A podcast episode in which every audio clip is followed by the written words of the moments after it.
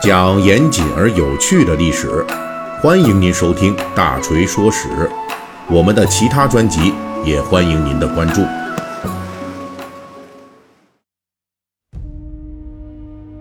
呃，大锤，我这个嗓子啊咽炎，呃，但是最近已经好多了啊。你们应该听着，这个好像还有些沙哑哈。那反正没办法，因为这个咽炎啊，这恢复的过程比较漫长啊。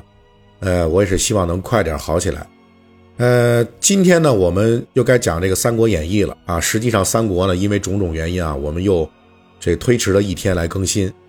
呃，这个最近的《三国演义》呢。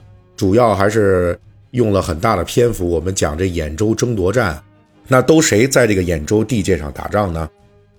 最开始是这个曹操和这个张邈、陈宫，是吧？后来呢，张邈、陈宫又把吕布给引进来了，然后就变成了曹操和吕布这两边主要的对手。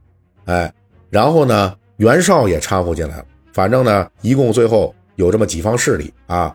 那么我们就讲到啊，这个曹操军。就这个，因为大家都缺粮，但是曹操军呢，他们做的更没底线，就是他们往这军粮里边啊掺杂人肉干啊，就是不但有碳水化合物，连这蛋白质都解决了。所以呢，他们就挺过了公元一百九十四年年底的这个致命的冬天，撑到了公元一百九十五年。等到这年的春天，就发起了第二轮的兖州攻势。那上一期的结尾呢，我们就提到曹操军呢。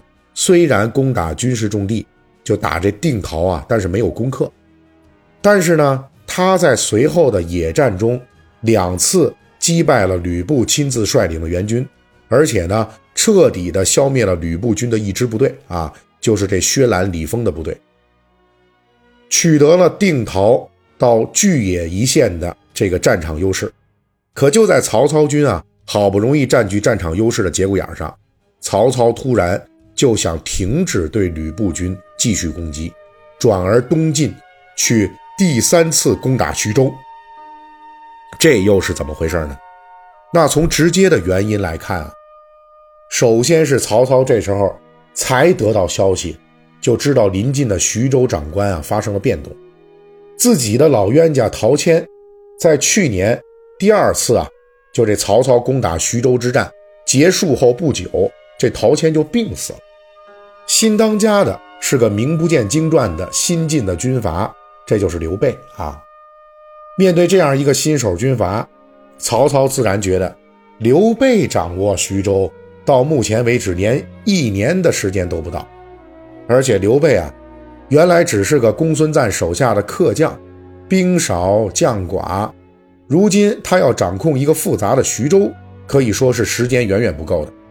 此时的徐州比去年陶谦活着的时候还要虚弱，这时候不趁刘备弱而要他命，太对不起军阀混战的东汉末年的这局势了。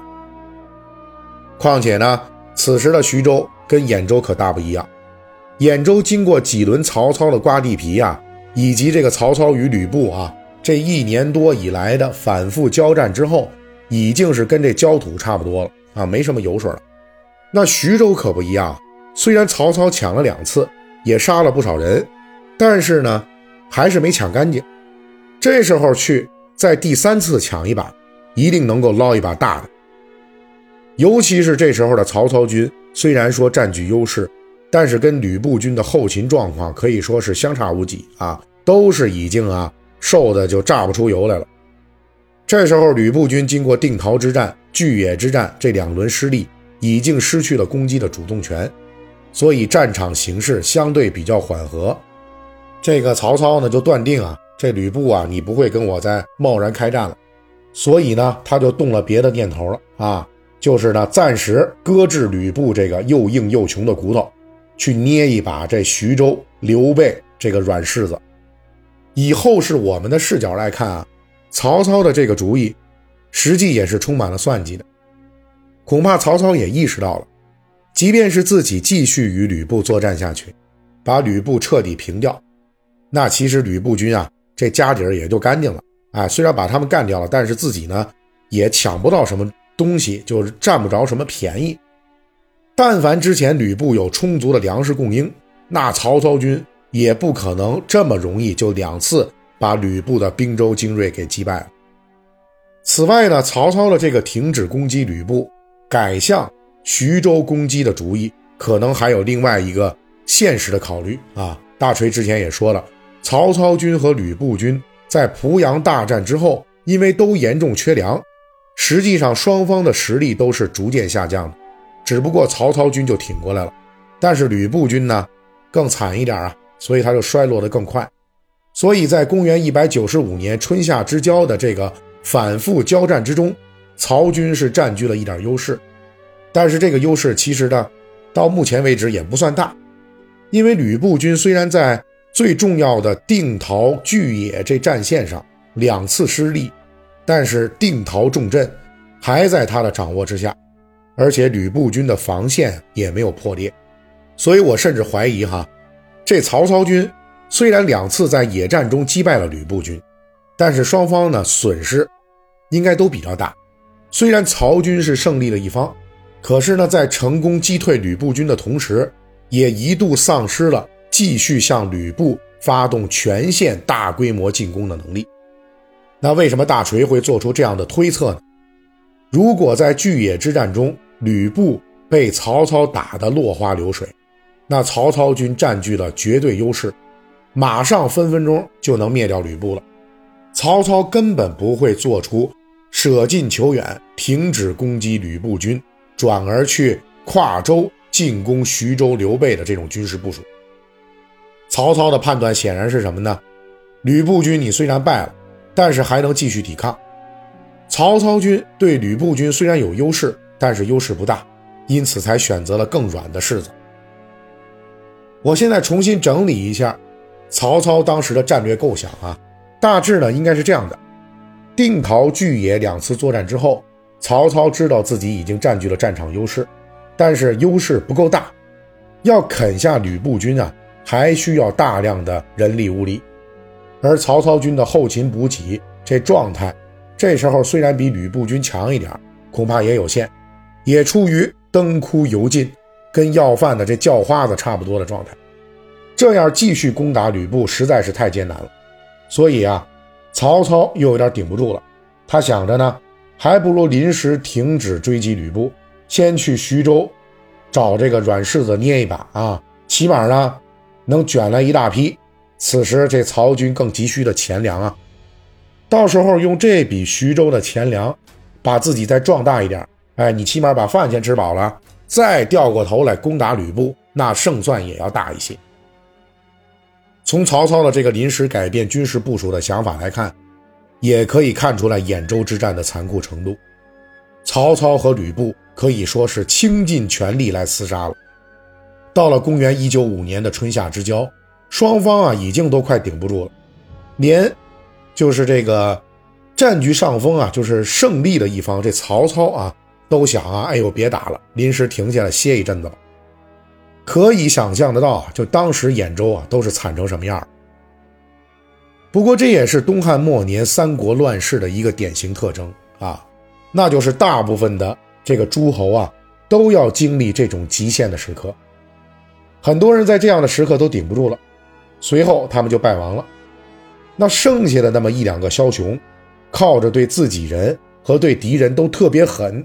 狠出了极限，就靠着这个，才能从这样根本不是普通人能够忍受的乱世残酷争夺中挺下来，成为最后的赢家。到了公元一百九十五年的春夏之交，曹操也到了这个关键的极限时刻，他也跟普通人一样，真是扛不住了。他也想怀着侥幸的心理，暂时放弃一会儿，但是曹操手下的谋士荀彧。坚决反对曹操的这个想法，荀彧啊，就表现出了一个优秀谋士的卓越眼光。他提出了曹操攻打徐州会带来的三个恶果。第一个是攻徐州，可能你什么也抢不到，因为此前曹操两次攻打徐州啊，杀人很多，得罪了徐州上下，而且此时已经接近麦收了。曹军整理人马，调转方向攻打徐州，那都是需要时间的。等曹军人马开到了徐州，这徐州的粮食啊，早就被当地人都给收走了，不会有徐州人说把这粮食留给仇人曹操的。第二个呢，就是徐州刘备等人虽然势力不强，但是已经跟曹操结仇了，必然是拼死抵抗。再加上徐州本土豪强此时已经支持了刘备，那刘备这个柿子呀，可不是看起来那么软的，就那么容易捏的。攻打徐州需要曹操投入大量的兵力和时间，这样就会导致兖州这边的防守空虚。吕布完全可以趁虚而入，到时候曹操这边基地要是丢了，那就彻底玩完了。第三个呢，就是此时的曹操已经占据了定陶以东到巨野这一线的战场优势，吕布军肯定是一时间反击不了。但是定陶以西的张邈、陈宫。啊，都是完好无损的。如果不能趁机把他们也给打垮，那过段时间这张邈成功，肯定要帮助吕备反攻的。到时候曹操之前的胜利啊，也都全都打了水漂了。当然，荀彧也看到了，留下来继续与吕布死磕，对于曹操军来说呀，也是一个巨大的困难。吕布军不但难打，而且你打下来呢，也没什么油水能捞。对此，这个荀彧呢就提出了一个跟进攻徐州一样的冒险计划。那他提出的这个玩命计划是什么样的呢？咱们下一期的《三国演义》细节解密继续为您来讲述。好，感谢您的收听。呃，您可以微信搜索添加四四七九二五八零三一七八，让小助手拉您进入大锤粉丝群。